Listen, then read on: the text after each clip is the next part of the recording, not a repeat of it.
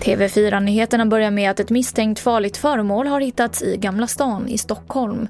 Området har spärrats av och nationella bombskyddet har kallats till platsen enligt polisen. Så till USAs huvudstad Washington DC där fyra personer har dött och många skadats efter oroligheterna vid Kapitolium. Efter kaoset återupptog USAs kongressledamöter sitt arbete med att formellt godkänna valresultatet. Lisa Grenfors är utrikeskommentator.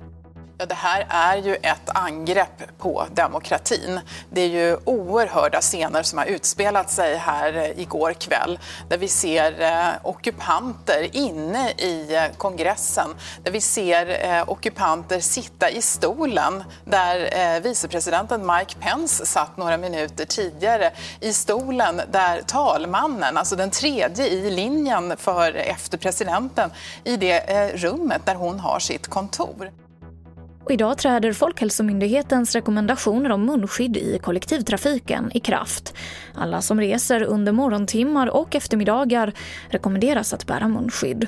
Och rekommendationen gäller alla som är födda 2004 eller tidigare. Och det var det senaste från TV4 Nyheterna. Jag heter Emily Olsson.